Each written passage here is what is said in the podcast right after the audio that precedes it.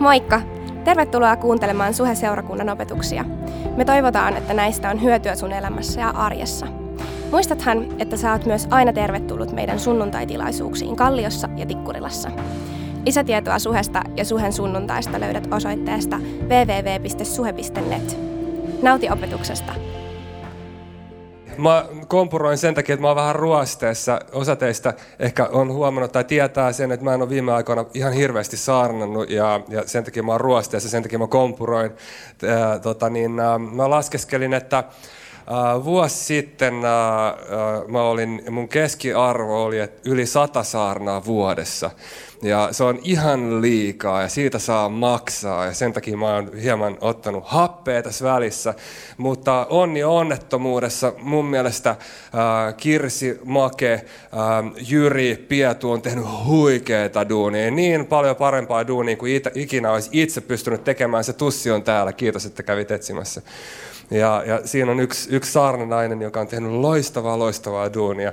Tota, niin, niin, kun ollaan aplodien makuun päästy, niin eikö me voida antaa mun, mun mielestä tota, Uh, varsinkin kun uh, opettaminen tai saarnaaminen ei ole mun uh, ensisijainen lahja, niin se voi välillä käydä, käydä vähän raskaammaksi. Um, me ollaan tänä vuonna aloitettu sarjalla jonka nimi on 2017. Me ollaan äh, käyty läpi sitä, että mikä on suhe. Tämä tilanne on vähän samanlainen, että kun jos sä menisit jonkun ihmisen kanssa kahvittelemaan, sä haluaisit tutustua siihen vähän enemmän ja, ja te jutustelisitte ja sä saisit tuntea, että vähän sen ihmisen ehkä historiaa ja mitä se tekee ja muuta. Tämä on samanlainen hetki. Mä toivon, että tämä on ollut hyvä matka sulle ja tänään me äh, yhdessä puhutaan siitä, mitä, niistä unelmista, mitä me uskotaan, että Jumalalle on meille yhdessä ja yksilöinä ja erikseen, mitä hänellä on varattuna meille. Ja mä uskon, että meidän huominen on hieno ja näyttää hyvältä. Mitä sä sanoisit, jos mä sanoisin sulle, että sä tulet loistamaan Kristuksen valoa tänä vuonna 2017 enemmän, mitä sä oot ikinä aikaisemmin sun elämässä saanut kokea.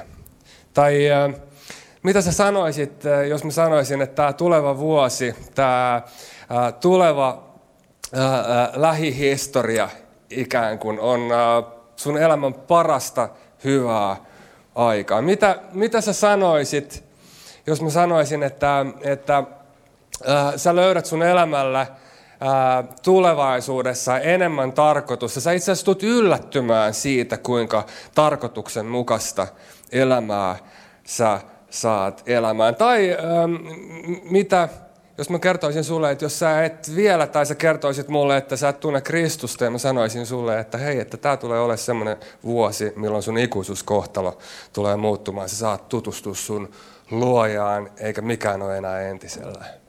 Mitä sä sanoisit? Olisit sä vähän hämmästynyt ja kysyisit, että mistä sä sen tiedät? Jos mä sanoisin sulle, että best is yet to come, niin miten sä suhtautuisit siihen? Kenelle, kuka henkilö tulee mieleen tästä best is yet to come? Arvaaks kukaan? Tunteeko kukaan Rauno Kokkolaa? Rauno Kokkola on tämän seurakunnan perustaja, pastori. Ekassa tilaisuudessa kertoo ehkä siitä, että ketä täällä on tällä hetkellä. Ekassa tilaisuudessa, kun sanoin best is yet to come, kuka tulee mieleen, niin kaikki niin kuin revahti nauramaan saman tien, koska Raunon lempilause on best is yet to come. Mutta ajattelepa sitä, että jos henkilö, joka on 69-vuotias, joka on nähnyt enemmän seurakuntaa ja elämää, kuin oikeastaan mä katson kukaan meistä – jos hän sanoo, että besti sietty kam, niin olisiko meidän märkäkorvien parempi uskoa, että hänellä on jotain backupia siihen. Kari Keipi, joka istui, hän on 70-vuotias. Mä kysyin Karilta, että mitä oot mieltä, Kari? Oot sä sitä mieltä, että best is yet to come? Niin Kari sanoi, todellakin. Best is yet to come. Sä voit avata sun raamatun Haggain kirjasta. Me tullaan lukemaan se jonkun ajan päästä. Haggailla oli tärkeä, tärkeä viesti Israelin kansalle, jonka mä uskon, että on meille ajankohtaista tänään. Ja se on vaan, en lakkaa hämmästelemästä sitä, että tämä ikuinen kirja, se puhuu tämän kirjan ikuisuudesta ja ikuisesta ajattomasta arvosta, että tämä on ajankohtaista tänään. Mä uskon, että tänään aja, ajankohtaisesti Jumala haluaa puhua meille tuon 600 vuotta ennen ajanlaskua, karkeasti 600 vuotta ennen ajanlaskua kirjoitetun profetian kautta, Haggain kautta meille. Rukoillaan yhdessä ja sen jälkeen käydään töihin. Kiitos siitä, että sä oot meidän kanssa. Mä rukoilen sitä, että me voitaisiin saada tulla ehkä muistutetuksi jostain olennaisesta, mikä ei ole ollut meille ehkä prioriteettina. Tai, tai ehkäpä sä haluat antaa meille jonkun uuden väkevän idean, joka me voidaan viedä meidän arkeen mukaan. Mutta sen lisäksi ja kaikista tärkeimpänä asiana mä rukoilen sitä, että sä teet jotain uutta meidän sydämessä. Luo uutta, anna meille uutta henkeä, uutta näkökykyä, taivaallista ymmärrystä. Laajenna meidän sydäntä. Mä haluan siunata tätä seurakuntaa, joka on täällä. Kiitos siitä, että jokainen meistä saa kiinni siitä, mitä Jumala sä oot varannut meitä varten. Kiitos siitä, että me saadaan aktivoitua siinä hyvässä lahjakkuudessa, armolahjassa, mitä sä oot meille antanut. Sun nimessä me rukoillaan ja saataan kaikki oikein kovaan ääneen. Amen. Hyvä. Hyvä, hyvä. Hän on flappitaulu. Mä rakastan flappitauluja. Tiedättekö minkä takia? Koska mä oon niin hyvä piirtämään. Te tuutte kohta huomaamaan sen. En ole hyvä piirtämään, se oli vitsi. Um, kol, neljä viikkoa sitten Make, Marko Martiskainen, ää, aloitti tämän sarjan kertomalla siitä, että mikä on seurakunnan perustehtävä. Mitä seurakunta tekee. Kaikki tuosta mediasta lähtien, kaikki se ää, ää, vaivan näkö, mitä me tehdään, mitä sä teet tämän seurakunnan eteen, päätyy lopulta tähän perustehtävään ja se on opetuslapseuttaminen, opetuslapsien tekeminen. Meillä on toisin sanoen seurakuntana hengellisen kasvatuksen tehtävä. Se, että sä kasvat Kristuksen tuntemisessa, meet eteenpäin siinä, mitä Jumalalla on varattuna sua varten, on meidän seurakunnan tehtävä. Ja toisaalta, jos sä et vielä tunne Kristusta, niin meidän tehtävänä on puhua hänestä, olla ikään kuin auttamassa, jotta sä voit löytää yhteyden sun luojan kanssa. Meidän, meillä on missio, mandaatti, jonka Kristus jätti Matteuksen evankeliumin viimeisessä luvussa seurakunnalle. Kristus jätti opetuslapsille tehtävän, suuren tehtävän. Menkää kaikkeen maailmaan, tehkää kaikki kansat minun opetuslapsikseni, kastamalla heitä isän, pojan ja pyhän hengen nimeen, opettamalla heitä pitämään kaikki, mitä minä olen teidän käskenyt pitää. Ja sitten kuuntele huikea lupaus. Minä olen teidän kanssanne maailman loppuun saakka. Niin kauan kuin me muistetaan, että mistä tässä seurakunnassa, mistä meidän kristitty vaelluksessa on kysymys, mikä on meidän ydintehtävä seurakuntana. Kun me muistetaan, että siinä on, se, se, se on opetuslasten tekeminen, niin Jumala, Jeesus on itse luvannut olla meidän kanssa. Meidän tehtävä ei ole yksinäinen tehtävä, vaan Jumala on meidän kanssa pyhähenkensä kautta. Meidän tehtävä on siis äh, hengellisen kasvun tehtävä. Ja nyt mä näytän mun skillsejä. Tässä on henkilö, jos sä et näe tänne saakka, niin, niin hän ei hymyile. Hän saattaa kyllä hymyillä ja muuta, mutta hän on henkilö, joka ei ole vielä löytänyt ää, ää, luojaansa. Hän on vielä henkilö, joka ei elä siinä tarkoituksessa, mitä varten Jumala ää, on hänet luonut. Sen jälkeen hän kuulee evankeliumin julistusta, on osa seurakuntaa, kasvaa Kristuksen tuntemisessa ja hän saa kiinni siitä. Johannes 10.10. 10. Yltäkylläisestä elämästä. Minä olen tullut tuomaan elämän. Miten se jatkuu? Sanotaan se yhteen. Minä olen tullut tuomaan elämän, yltäkylläisen elämän. Tämä kaveri on saanut kiinni siitä hyvästä. Tämä on meidän tehtävä. Totta kai se silloin ää, päiviä, jolloin se itkee itkevien kanssa, se on surullinen, mutta tämä on tällainen yksinkertaistus, että tämä ei hymyile ja tämä hymyilee. Voi olla, että tämä virnuilee ja tätä murehduttaa, koska se ymmärtää asiat syvemmän. Mutta tämä on tämmöinen yksinkertaistus, että vaan kaikki meistä ymmärtää. Opetuslapsien tekemisessä on jotain olennaista, mitä mä haluan huomioida tässä vaiheessa. Pastori Bill Hybels, Willow Creek-seurakunnan pastori, oli tehnyt laajaa tutkimusta oman seurakuntansa ja tutkimusryhmän kanssa opetuslapseuttamisesta. Ja he teki tärkeän havainnon, jonka mä on, pystyn täysin allekirjoittamaan ähm, omalla äh, vähäisen, vähä, vähäisen kokemuksen perusteella, mitä mä oon ollut seurakunnassa töissä äh, kohta 20 vuotta. Tehnyt, ollut pääaikaisena pastorina.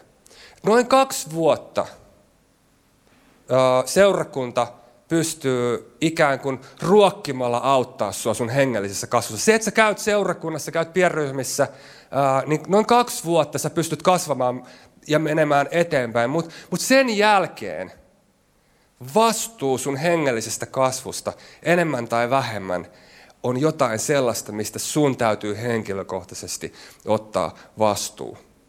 Siitä eteenpäin sun täytyy ottaa henkilökohtaisesti vastuu sun rukouselämästä, raamatun lukemisesta ja mitä tärkeintä, muiden opetuslapseuttamisesta. Tiedätkö, että systeemit ei tee opetuslapsia, vaan ihmiset tekee opetuslapsia. Kahden vuoden jälkeen ehkä paras tapa sun kasvaa hengellisesti on alkaa kysymään sun läheiseltä, että miten mä voin rukoilla sun puolesta. Mitä voidaanko me keskustella sun tilanteesta. Ehkäpä paras mahdollinen tapa sun kasvaa opetuslapsena on se, että sä alat vetämään itse pienryhmää. Mä oon sitä mieltä, että jokainen, joka on ollut kristitty yli kaksi vuotta, pitäisi pystyä vetämään pienryhmää. Systeemit ei tee opetuslapsia, ihmiset tekee opetuslapsia. Jeesuksella oli strategia. Hän vietti kolmen ihmisen kanssa ja sitten 12 kanssa aikaa henkilökohtaisesti. Systeemit ei tee tätä työtä. Se on käsityötä, joka on meidän jokaisen vastuulla. Muistetaan koko ajan, että kun me puhutaan seurakunnasta, me puhutaan meistä, ihmisistä, sinusta ja minusta. Toinen pastori, äh, Gary Clark, Hilson seurakunnan pastori, lähetti äh, oman työntekijänsä opiskelemaan opetuslapseutta, lapseuttamista. Antoi hänelle budjetin ja tämä pastori Parka äh, matkusteli ympäri maailmaa ja opiskeli erilaisia ähm, seurakuntia, tapoja ja systeemejä, että miten opetuslapseutta harjoitetaan joka puolella. Ja arvatkaa, mikä tämän pastorin löydös oli, kun hän oli kiertänyt maailmaa. Hänen löydöksensä oli se, että mikään ei toimi. Yksinkertaisesti mikään ei toimi. Mikään systeemi ei toimi. Systeemit ei tee opetuslapsia, ihmiset tekee opetuslapsia. Se on käsi työtä, se on yhdessä vaeltamista. Sen takia mä en usko individualistiseen kristinuskoon. Se ei yksinkertaisesti ole mahdollista. Jos sun seurakunta ei ole suhe, niin mun sydämen vakaumus on se, että jokaisen kristitun pitäisi löytää itsellensä paikallisseurakunta, juurtua seurakuntaan. Jos sä haluat mennä eteenpäin sun Kristuksen tuntemisesta, tuntemisessa, löydä itsellesi koti. Jos se ei ole suhe, niin fine. Joten hengellisen kasvun tehtävä on meidän tehtävä. Muuten ää, ää, jännä juttu. Sori, että mä läyhään tästä, tästä ekasta jutusta nyt. Me ei ole päästy aiheeseen, mä puhun siitä, mistä Make puhuu, mutta tämä on vaan niin iso asia. Kaikki on tietenkin isoja asioita, mutta niin, äh, eri äh, ihmiset on jostain syystä äh, halunnut tehdä eri kouluihin tutkimusta suhesta. Ja niitä, niitä on ollut jonkun verran viime aikoina. Ihan viimeisin äh, kaveri, äh, nuori herra, halusi tehdä akateemista tutkimusta eh, jollekin velsilaiselle yliopistolle suhesta. Ja tota, hän laittoi kaikki piuhat tähän seurakuntaan kiinni ja tutki sähkökäyriä ja sydänkäyriä ja teki laadullista ja laadutonta tutkimusta meistä. Ja, ja, ja tota, arvatkaa, mikä hänen löydöksensä oli. Mikä hänen johtopäätöksensä oli, että mikä on seurakunnan suhen ikään kuin ydin tai salaisuus? Arvatkaa. Ei ole vaikea arvata. Opetuslapsien tekeminen. Se on akateemisesti tutkittu faktaa myös. Tämä ei ole meille teoriaa, vaan hän löysi. Eh, hmm, se on nyt tutkittu myös. Tämä on tutkittua tietoa. Meidän seurakunnassa on kysymys opetuslapselta, opetuslapsien tekemisestä. Make vastasi siis toisin sanoen kysymykseen, että mitä suhe tekee. Kirsi ää, jatko teemaa kysymällä, että miten me tehdään opetuslapsia. Hän kertoi meidän yksinkertaisesta strategiasta yksinkertaisille ihmisille. Jos sä oot tänään suhen sunnuntaissa ja sä et ole pienryhmissä, niin sä oot ikään kuin eteisessä tällä hetkellä. Ja niin kohteliaina isäntinä ja emäntinä, niin me sanotaan, että hei, laita takki naulakkoon ja mennään peremmälle. Tervetuloa olohuoneeseen, joka on meidän pienryhmä.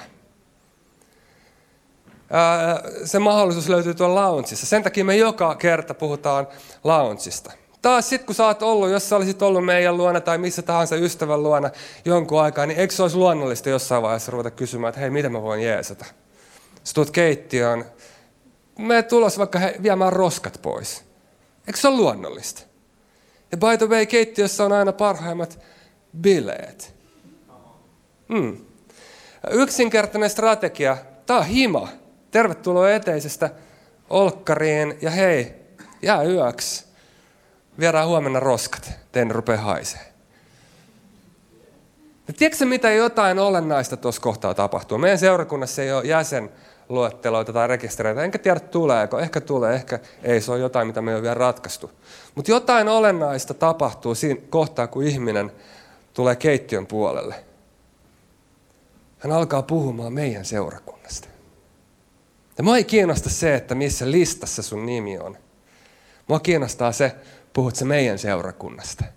Ja yleensä silloin mä tiedän, että on sun hima, kun sä puhut meistä sen sijaan, että sun seurakunta sitä ja tätä.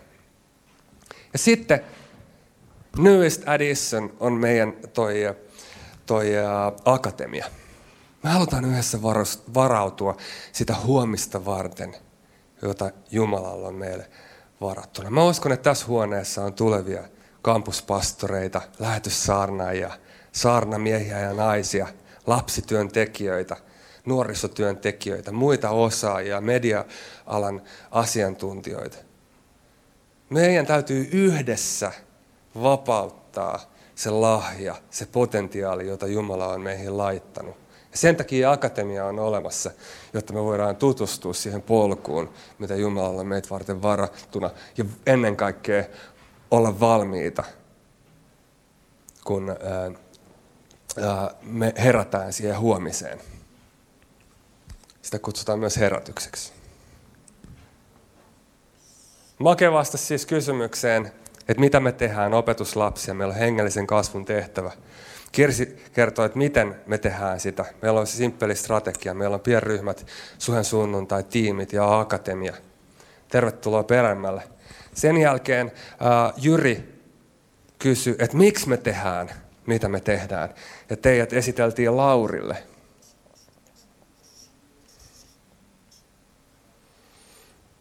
Miksi me tehdään, mitä me tehdään? Koska me halutaan luoda lisäarvoa. Me halutaan luoda lisäarvoa sun elämään, tämän perheen elämään. No, puhuu meidän arvoista.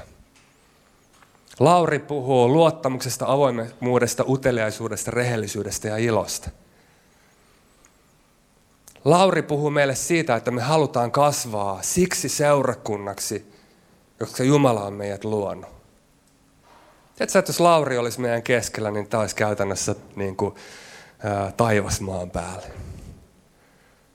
Mieti sellaista yhteisöä, jossa luottamus toteutus sen täyteen rajaan saakka. Mieti vähän. Ei olisi mitään kyräilyä. Jos olisi jotain semmoista, mitä sä et ymmärrä sun lähimmäisestä, niin sä painaisit rakkaudella, lähimmäisen rakkaudella sen asian yli, mitä sä et ymmärrä. Mieti, kuinka siistiä se olisi. Ei kyttäiltäisi, mittailtaisi. Muistettaisiin se, että hei, jos Jeesus on antanut tuolle sen synnit anteeksi, niin olisiko muunkin parempi. Se on kuitenkin isompi boss, mitä mä oon.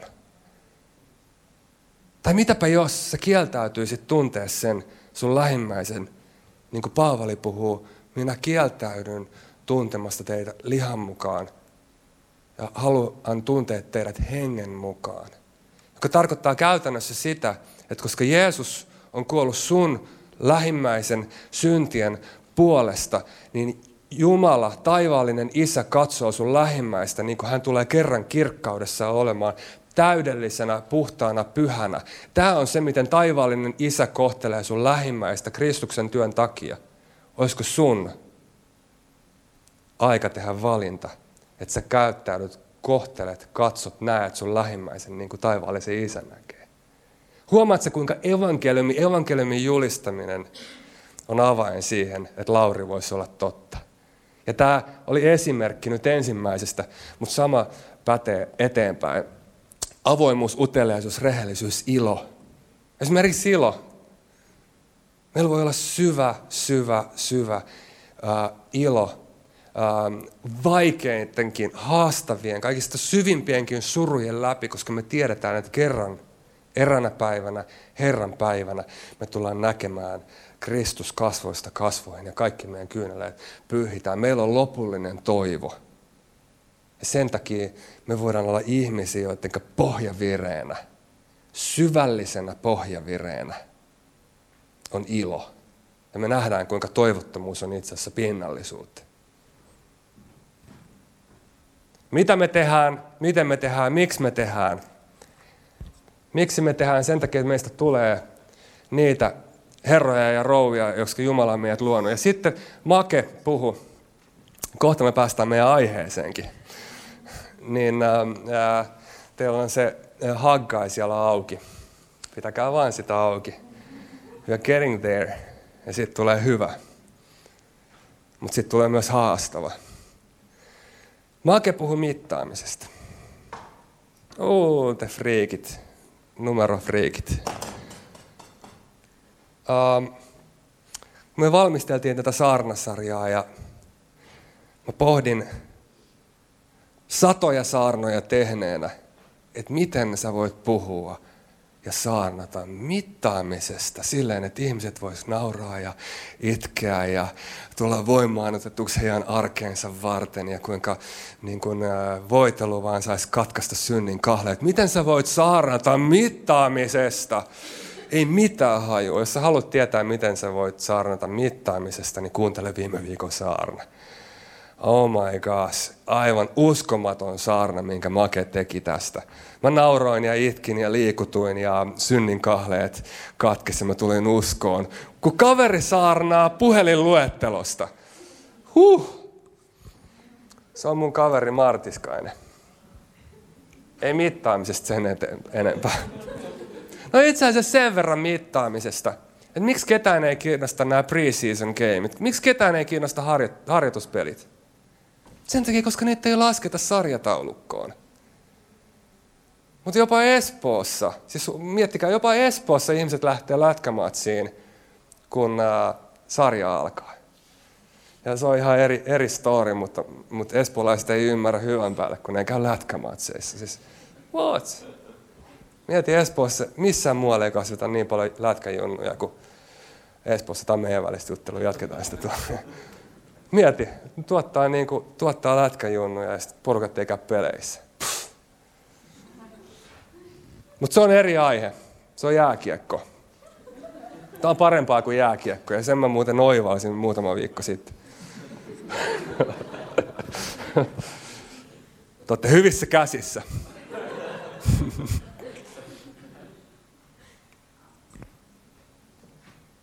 aamenen. Tästä tulee freimi, tästä tulee kehys. Mitä mä näen, kun mä katson tuohon keskelle? Mitä mä näen siinä? Mä näen todella kauniin, todella kauniin sulosen perhepotretin. Toivottavasti sä oot siinä kuvassa mukana. Osa hymyilee leveästi, jollain on vähän vakavampi ilme. Joku on vähän isompi, toinen on vähän pienempi. toinen on uh, intialainen lääkäri ja kolmas on korsolainen huutaja. Vauvoja ja vaareja. Se joudut kysymään, mikä näitä yhdistää? Mikä näitä ihmisiä yhdistää? Ei missään ole näin paljon yhteyttä tällaisessa monimuotoisuudessa. Mikä tämä on? Mikä näitä yhdistää? Niitä yhdistää se Jumalan rakkauden valo, jota he saa olla heijastamassa siihen yhteisöön, jonka keskellä he elää heidän arkeensa. Voi kuinka kaunis kuva kristityistä, jotka on löytänyt kiinni siitä Jumalan suunnitelmasta, siitä Jumalan hyvästä, parhaasta, yltäkylläisestä elämästä, joka ei ehkä ole helppo elämä, mutta joka on täynnä tarkoitusta ja merkitystä. Voi kuinka kaunis. Pietari puhuu ensimmäisessä Pietarin kirjassa toisessa luvussa sen viidennessä jakeessa, ei kääntä sinne, jos otat muistiinpano ensimmäinen Pietari 2 ja 5. Hän puhuu tästä joukosta, näistä kristityistä, ähm, ikään kuin elävinä kivinä. Ja hän kehottaa seurakuntaa rakentumaan hengelliseksi asumukseksi, jossa Jumala kirkkaus voi ilmestyä. Mä uskon, mä sydämestäni uskon, että Jumalan kirkkaus tulee ilmestymään tämän hengellisen rakennuksen keskuudessa tavalla, jota me ei olla vielä nähty. Tavalla, joka tulee yllättämään meidät. Mä pystyn tekemään teidän kautta enemmän, moninkertoin enemmän kuin mitä pystytte ajattelemaan tai ymmärtämään, niin kuin Paavali kirjoitti Efesolaisille. Uskotko se siihen, että sä tuut loistamaan Jumalan valoa sun ympäristöön tavalla, jota sä et ole aikaisemmin tehnyt. Mutta sä sanot, että hei, tämä on kivikasa. Jos sä tietäisit mun olosuhteet, tämä on yksi kivikasa, tai jos me katsotaan seurakuntaa, me katsotaan kristillisyyttä, me kysytään, mikä on kristillisyyden maine tässä kaupungissa. Hei, tämä on raunio. Jos me ollaan ihan rehellisiä, me ei olla ikinä nähty tällaista sekularisaatiokehitystä. Jos me ollaan ihan rehellisiä, niin me eletään kristinuskon hautausmaalla takapihalla tällä hetkellä. Sen takia mä uskon, että se, mitä Jumala puhuu Haggain kautta Israelin kansalle, on tänään ensiarvoisen äh, tärkeää, jotain todella olennaista. Pieni backdrop siihen tilanteeseen, joka Israelin kansalla oli me eletään, mennään taaksepäin noin 600 vuotta ajanlaskuun ennen Babylonia, suuri valtio, mahti, on vallottanut Israelin. He joutuivat pakkosiirtolaisuuteen. Me luotaan Danielista ja kumppaneista, jotka siellä seikkailee hovissa sun muuta. Kuluu 70 vuotta, kuinka ollakaan Babylonian mahti kaadetaan. Tulee toinen mahti, tulee toinen hallitus, joka pyyhkäisee sen pois. Muuten, eikö se ole hurja ajatus, että, että kaikki nämä jenkit ja venäjät ja sun muut, eräänä päivänä ne pyyhkästään pois. Hallitukset tulee ja menee ja näin kävi Babylonian hallitukselle. 70 vuoden päästä tuli Persian mahti. Tuli uusi kuningas Dareios, joka antoi uudet määräykset. Hän antoi luvan Israelin kansalle, että saatte lähteä rakentamaan sitä temppeliä, jonka babylonialaiset pisti kivikasaksi. Uh, israelilaiset hihkuen alkoi rakentamaan. Tuli poliittista vehkeilyä. Rakennustyömaa viivästyi 17 vuotta, kunnes Jumala lähetti profeetan Haggain siihen tilanteeseen, siihen kivikasan keskelle. Hän sanoi, että Israelin kansa – te olette sitä mieltä, että ei ole aika rakentaa, mutta näin sanoo Herra Sebaot. Lähtekää vuorille, hakekaa puita. Nyt on aika rakentaa. Israelin kansa otti äh, käskystä vaarin, lähti rakennustyömaalle. Ja kuuntele, mitä tähän niin kuin inhimillisesti epätoivoiseen hetkeen äh, äh, tämä profeetta sanoi. Haggai, toinen luku, jae viisi. Haggai toinen luku, ja viisi, sen puolesta välistä. Minun henkeni pysyy teidän keskellänne. Muistatteko, mikä oli lupaus lähetyskäskyssä? Minä olen teidän kanssanne maailman loppuun saakka. Minun henkeni pysyy teidän keskellänne, älkää peljätkö.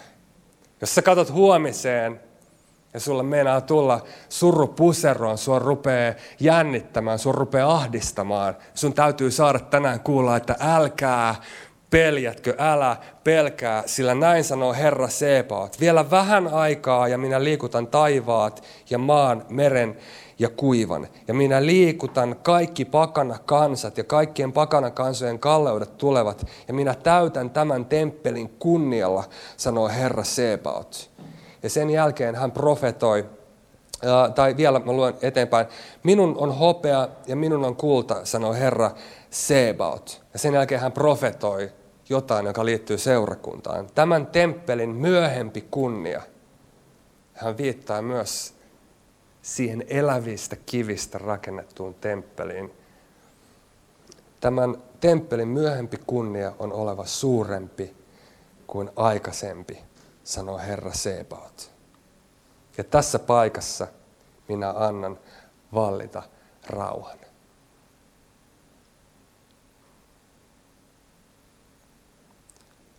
Sä tulet loistamaan Jeesuksen valoa enemmän kuin mitä sä oot tähän saakka loistanut.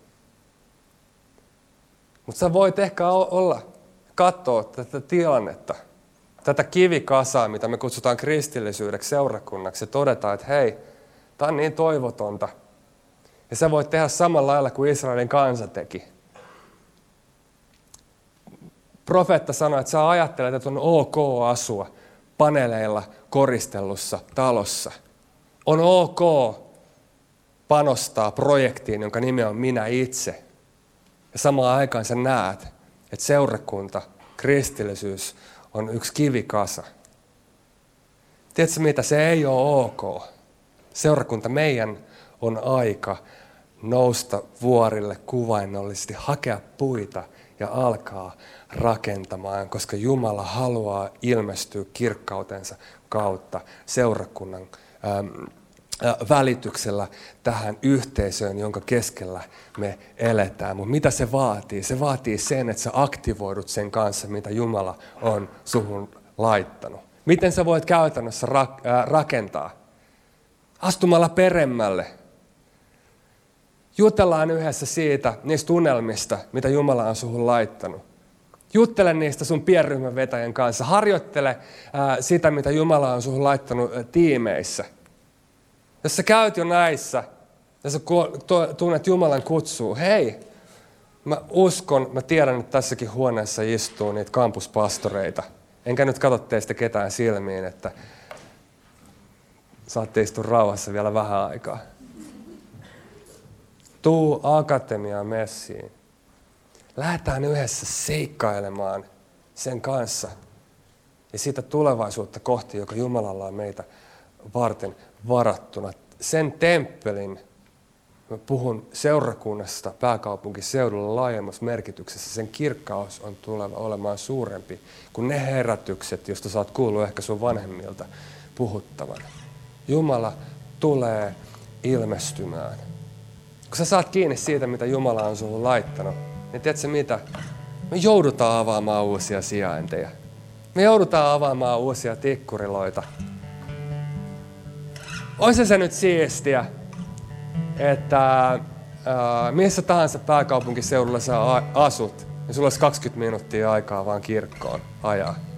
12 sijaintia, muutama tuhatta ihmistä. Jos, hei, jos se sama tahti jatkuu, mitä tässä on viiden vuoden aikana äh, jatkunut, niin se on vain inevitable. Sun ei tarvitse olla mikään Einstein tai mikään suuri uskonmies se tulee tapahtumaan, mutta se vaatii sen, että me asutaan peremmälle. Se vaatii sen, että meidän prioriteettijärjestys on oikein, että me etsitään ensiksi taivasten valtakuntaa ja sen jälkeen Jumala, luotetaan siihen, että Jumala tulee antamaan meille ää, meidän ää, sydämen unelmat haaveet.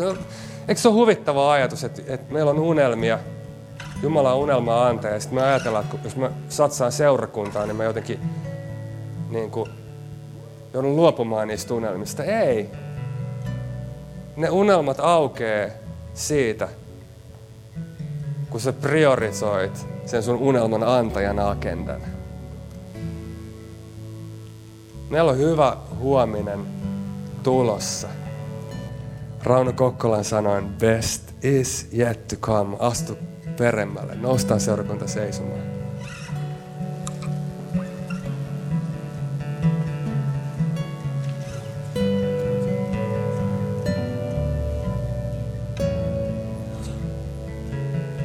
Herra, mä haluan siunata tätä seurakuntaa.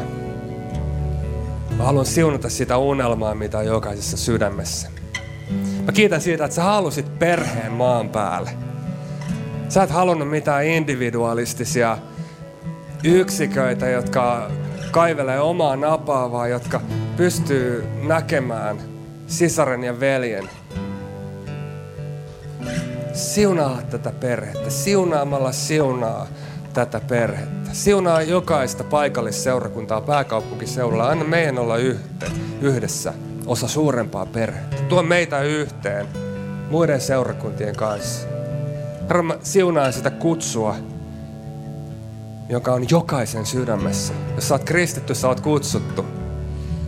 En mä oon kutsuttu. No, jos sä oot kristitty, sä oot kutsuttu. Se tarkoittaa kutsuttuna olemista. Mä siunaan sitä. Siunaan niitä hyviä töitä ja tekoja, joita varten sut on luotu. Mä pyydän sitä, että usko saa nousta. Rauha saa nousta. Ilo saa nousta. Luottamus saa nousta. Mä siunaan tätä joukkoa sellaisella lapsen mielisellä uteliaisuudella. Sellaisella niin kuin jännityksellä niin kuin jouluna, kun avataan lahjoja. Kun me aktivoidutaan raamatun kielellä, viritetään palavaksi niitä armolahjoja, joita sä oot meihin antanut. Me löydetään sitä kaikkea hyvää. Siunaa, siunaa tätä aarekammiota. Sä oot antanut niin paljon hyvää. Mä rukoilen sitä, että me saataisiin olla seurakunta, joka ei hautaa mitään maahan, ei laita yhtään talenttia maahan, vaan joka laittaa kaiken peliin Jeesuksen nimessä. Siunaa, oot hyvä Jumala. Herätä meidät sitä huomista varten, jonka oot luonut. Anna meidän elää herätyksessä. Lauletaan yhdessä.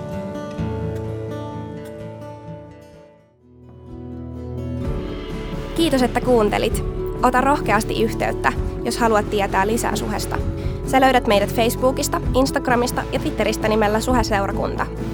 Jos sä haluat olla mukana tukemassa tätä työtä taloudellisesti, siihen löydät ohjeet kotisivuiltamme osoitteesta www.suhe.net. Nyt mä toivotan sulle siunattua viikon jatkoa.